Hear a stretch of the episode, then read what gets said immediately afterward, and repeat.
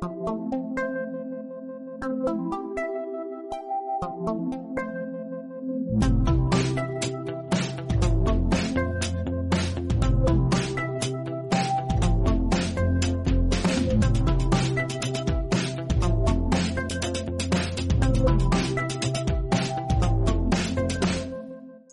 this is Linda Drake, and you are dialed into the Arizona Technology Council Tech Focus Members Spotlight podcast.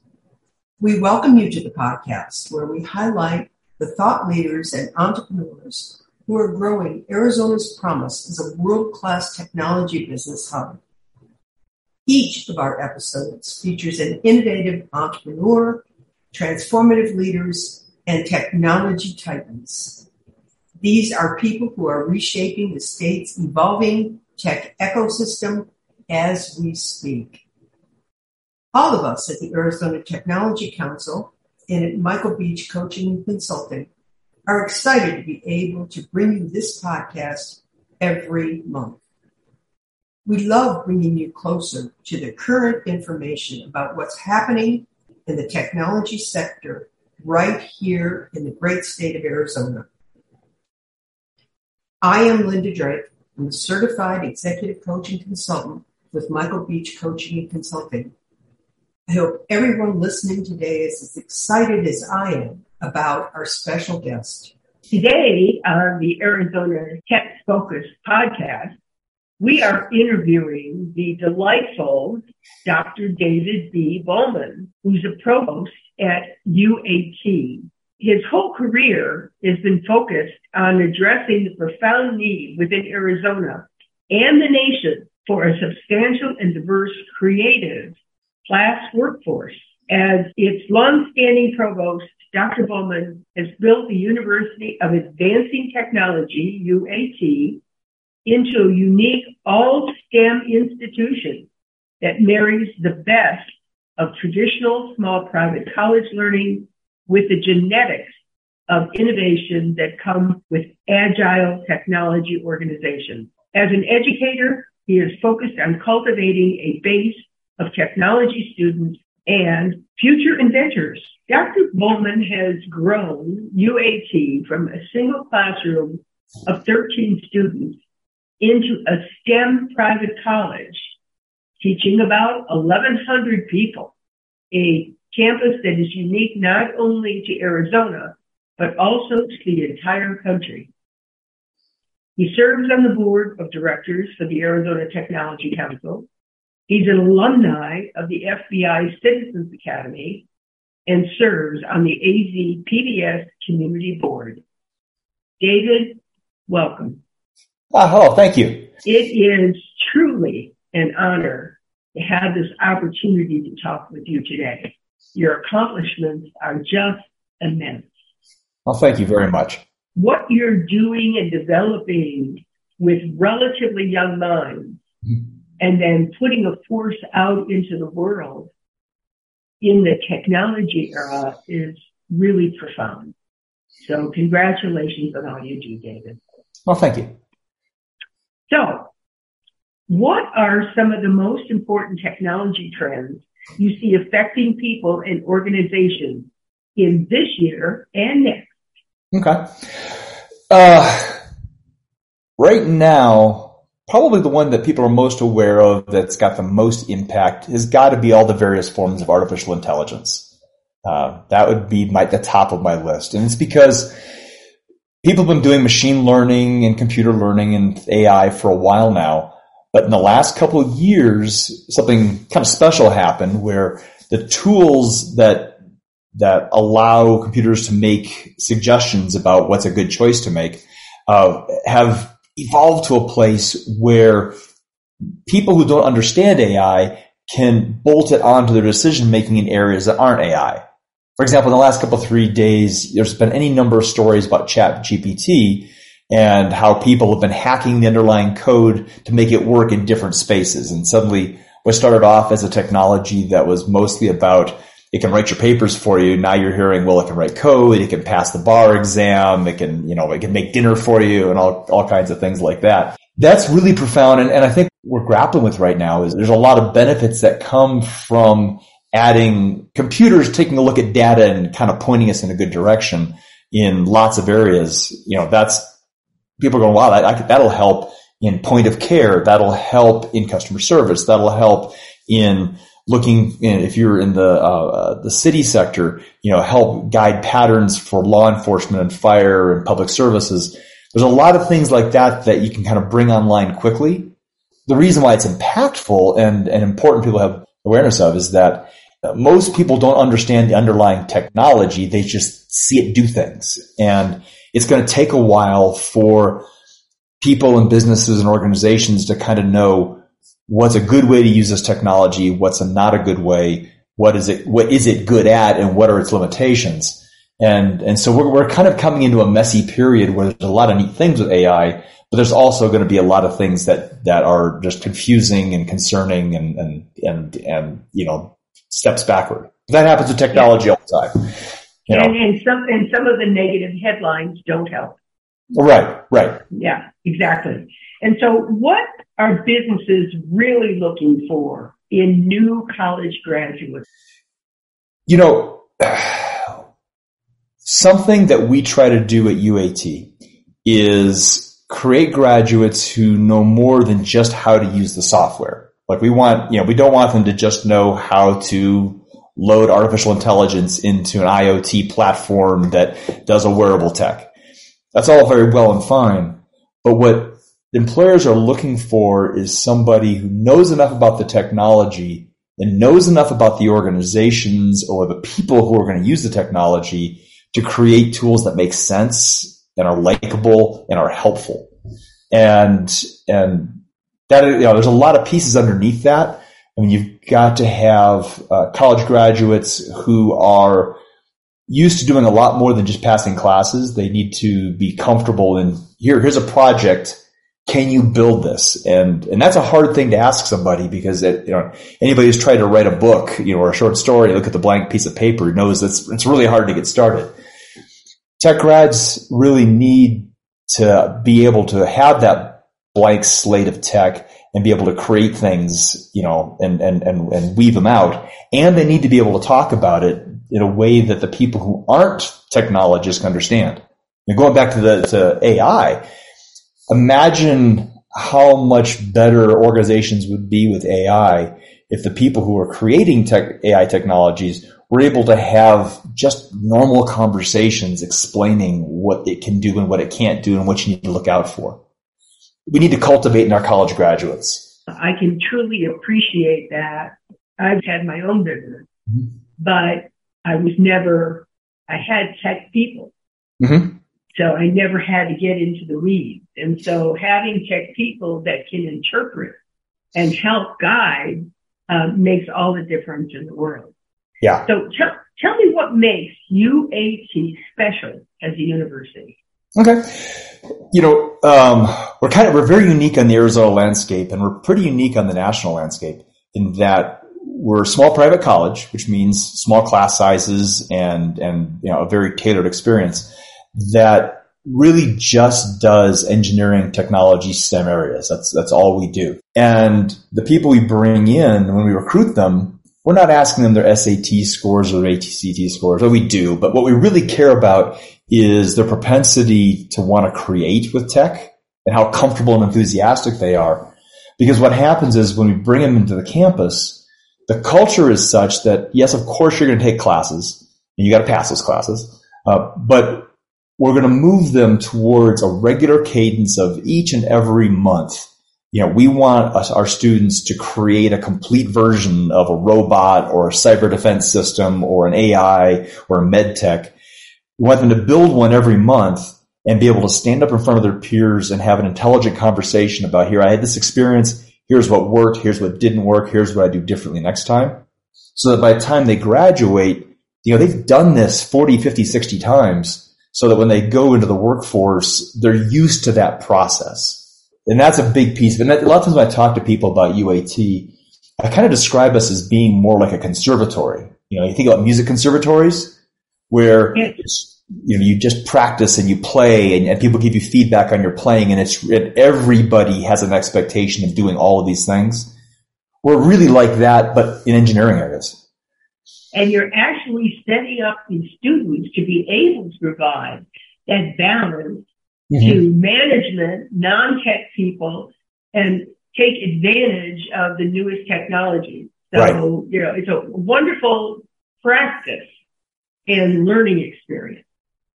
Yeah, and, and one of the things we, we care about quite a bit is, and, and this kind of comes from my background. I was a, a computer science guy back in the 80s and 90s. And, and back then, you know, you had the kind of the classic geek tribe, uh, and, and it was great. But the problem was I wasn't like most everybody else. And, and so what I thought was important wasn't necessarily important to everybody else, especially people with very, very different perspectives and backgrounds in life. And, and, and so one of the things that is a big piece of our, our process is getting as much diversity of perspective into the build process so that what comes out the other side is more reflective of the general population. And, and, and, and you do that, you figure you're gonna have, you're gonna have tech that people are gonna like better. You know, it's just gonna work better. absolutely. And, uh, seeing eye to eye better because they've been through so many experiences together and are mm-hmm. learning from each other. Mm-hmm. So, uh, UAT has been training students in cybersecurity for quite a few decades. Yeah. yeah. What trend are you seeing in cybersecurity? And in truth, Dave, are the hackers winning? Yeah. Yeah, you know that's a that's a hard question because uh, I can remember 25 years ago when we started talking cybersecurity. I would go to conferences and and, and smart people from the government would say, "Look, you know, our infrastructure is at risk and we have this many more jobs and there's this many more hackers. And we just, there's, there's this much we've got to do. And so we spent the last two decades building up knowledge and understanding in the community and building up a base of a workforce. And two decades later, what we've got is there's still, like in Arizona, there's still seven or 8,000 unfilled cyber jobs. And, and the hackers are getting smarter and more professional. Uh, I was on a, a, panel last week talking about cybersecurity and information, and what's happened is while you know the you know the, the, the good guys have gotten better and better and more professional, the bad guys are looking more and more like crime syndicates, uh, where it's professional, they have an infrastructure, and they have a lot of workers, and it's a whole it's a whole thing. And so it's challenging right now because it seems like every level you know of skills that we elevate to try to protect information and protect our systems you know people who are trying to you know like take advantage of it are they're growing up. And what i'm seeing is on the on the uh, on kind of the dark side of that is it's most of it's about money. Ransomware is very very real. And and it's become it, it, despite communication and and efforts over the last 10 years to address it it's only becoming more so because there's so much money to be made.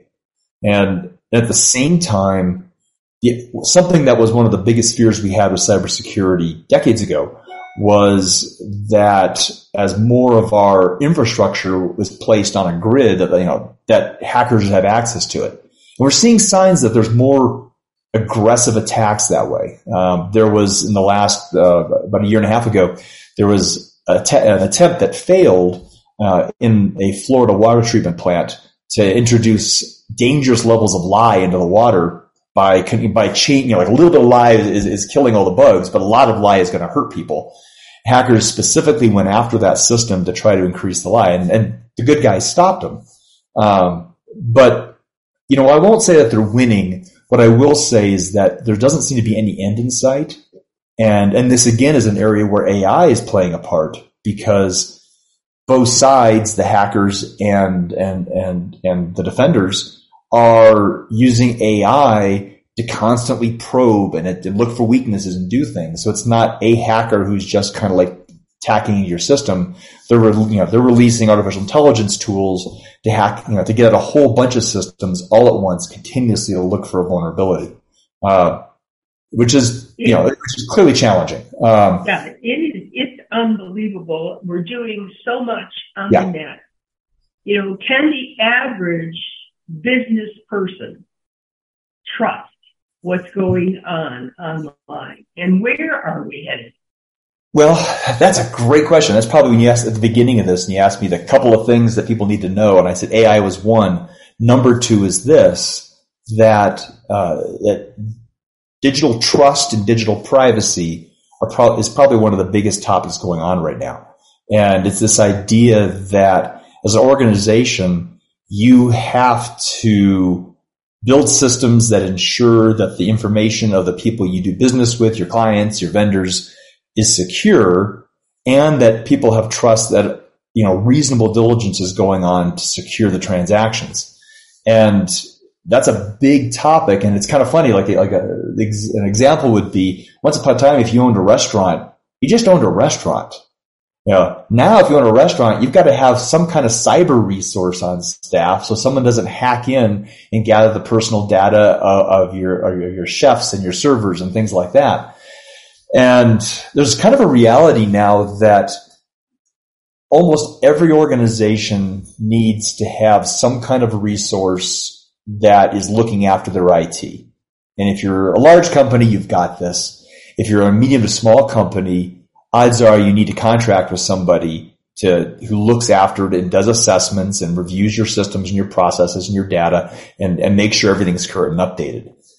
The other thing that no, companies, okay. no question about it. No question about it, David. Yeah, yeah, and the other thing that companies need to you know kind of recognize now is that the you know because we have laws like the GDPR, which is Europe's data privacy law, and now you have more and more U.S. states having laws on data privacy. I mean, California's got the Cal Privacy Rights Act, Virginia has an act, Colorado has an act more and more states are having acts that layer on top of things we're kind of used to, like HIPAA and FERPA and, and the Fair Credit Act and COPPA. There's just all of these rules are in place. And that does, is, they're, they're all designed to protect people, but it all represents a bit of risk to organizations. And you really do need to have one, somebody looking after your security and, and doing an assessment. And two, there's a reality that you need to get uh, basically hacker insurance. You know, and it's a thing that didn't exist, I don't know, 10, 15 years ago. But now there's this reality as a cost of doing business you got to take insurance out because no organization is going to be foolproof against all of the, you know, the, the onslaught of things and you've got to mitigate your risk. Uh, and the interesting thing is that most of the companies that provide the insurance are going to require that you have security assessments and security resources and all these kind of things. And so the good news is, is that, you know, it's be, as it becomes a part of day to day business, people are getting more savvy about how to do it. And so that's a little less scary. Um, but, you know, it is, does come at a cost. And organizations now, as you're doing your budget, you're just going to have to line item out costs for IT and cyber insurance and things like that. Yes, it actually has become line items. Yeah, exactly. Budget, right? Who would have thought? Uh, we, yeah, who would have thought? You know, we talked a little bit earlier about chat GPT because let's say that the average business person doesn't fully understand it. Mm-hmm. Can you give us a little bit more of a background in that technology yeah. that is evolving? Yeah. Uh, and evolving is a good word for it. It's not done cooking yet. Uh, and in fact, its very evolution is based on getting lots of people practicing and trying it. But kind of maybe as simply put, what ChatGPT does is it knows how to look at all the information on the internet, text and pictures and looks at all of it, but especially text.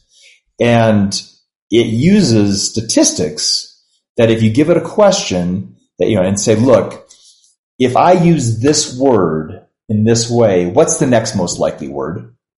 Based upon looking at every word that's out there.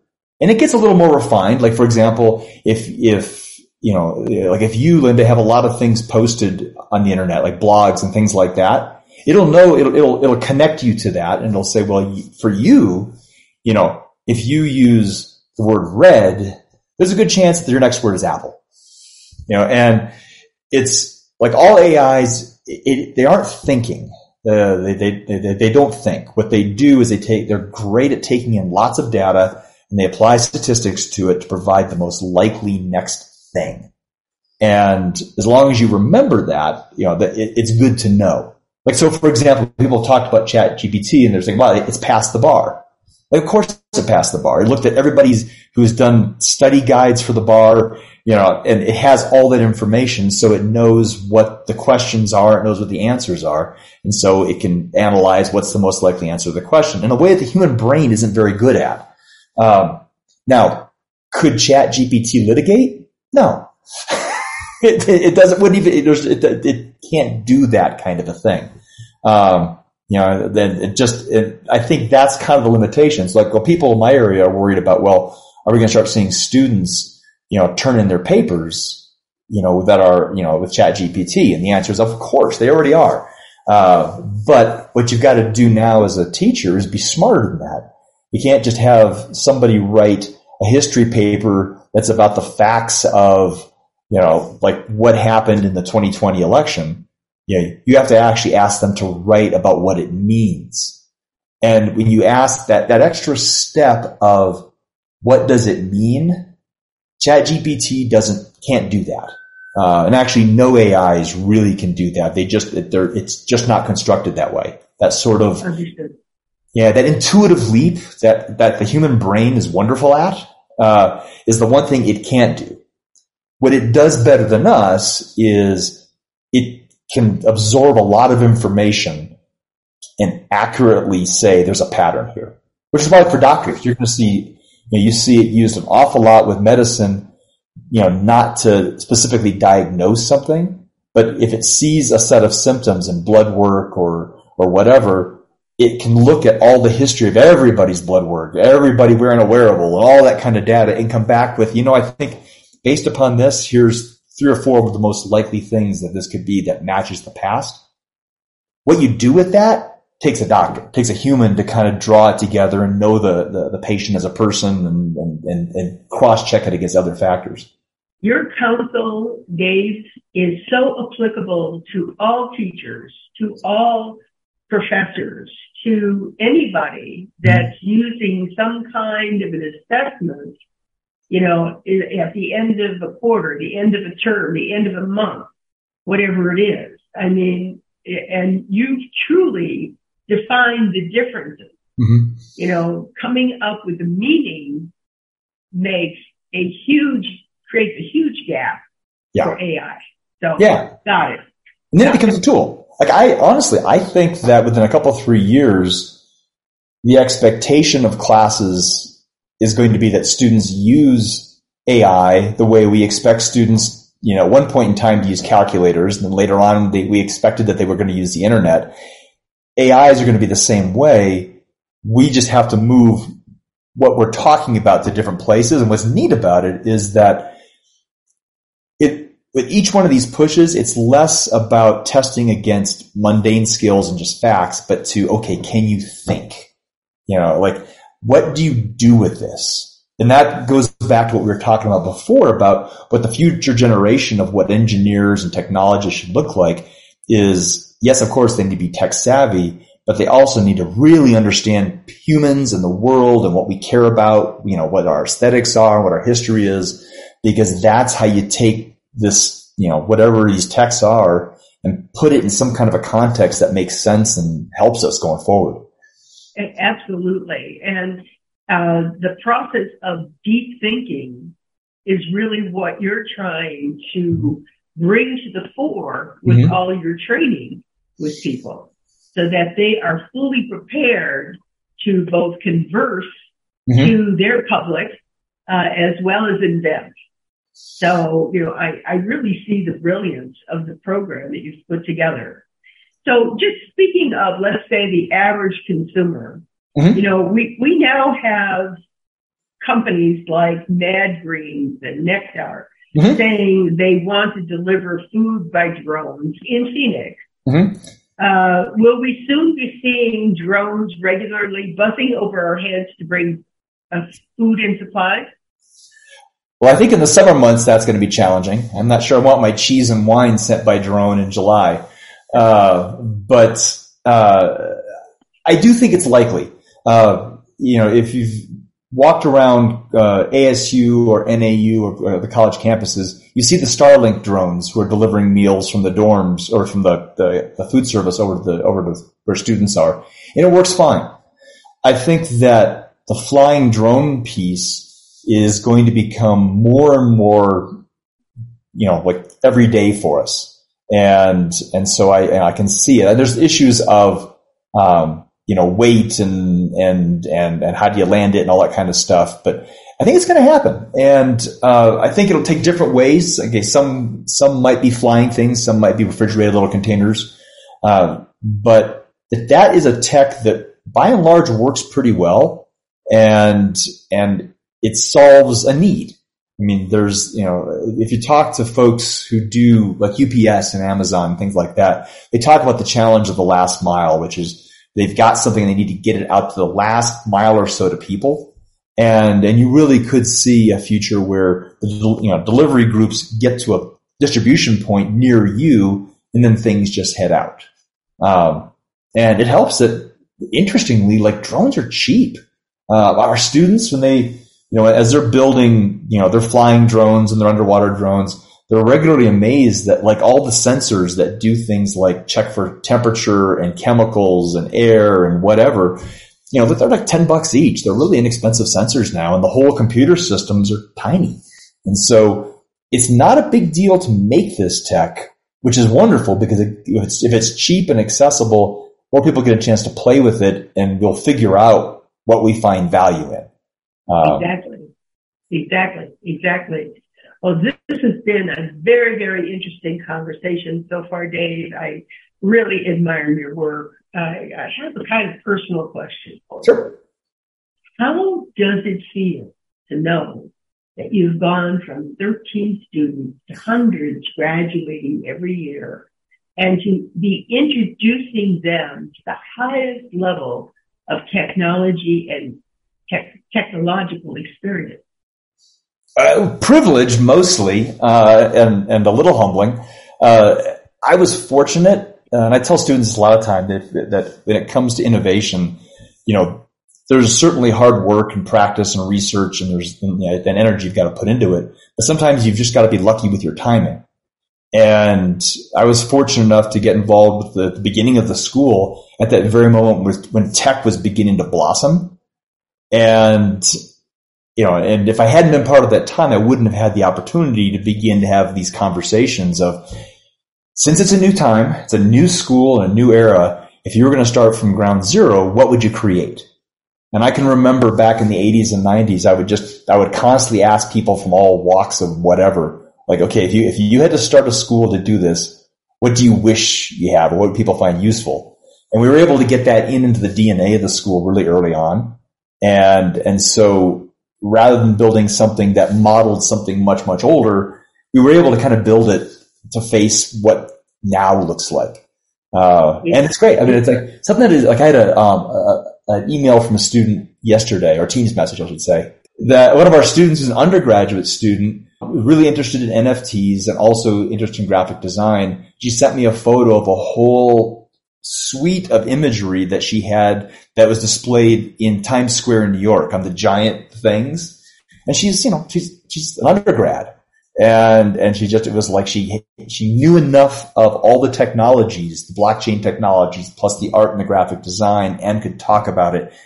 She was able to bring it, and she, she got to have this experience that, I mean, who gets to experience that when they're in their early twenties? That's amazing. Just a wonderful, wonderful experience. And Dave, I'm extremely impressed by what you've been able to accomplish.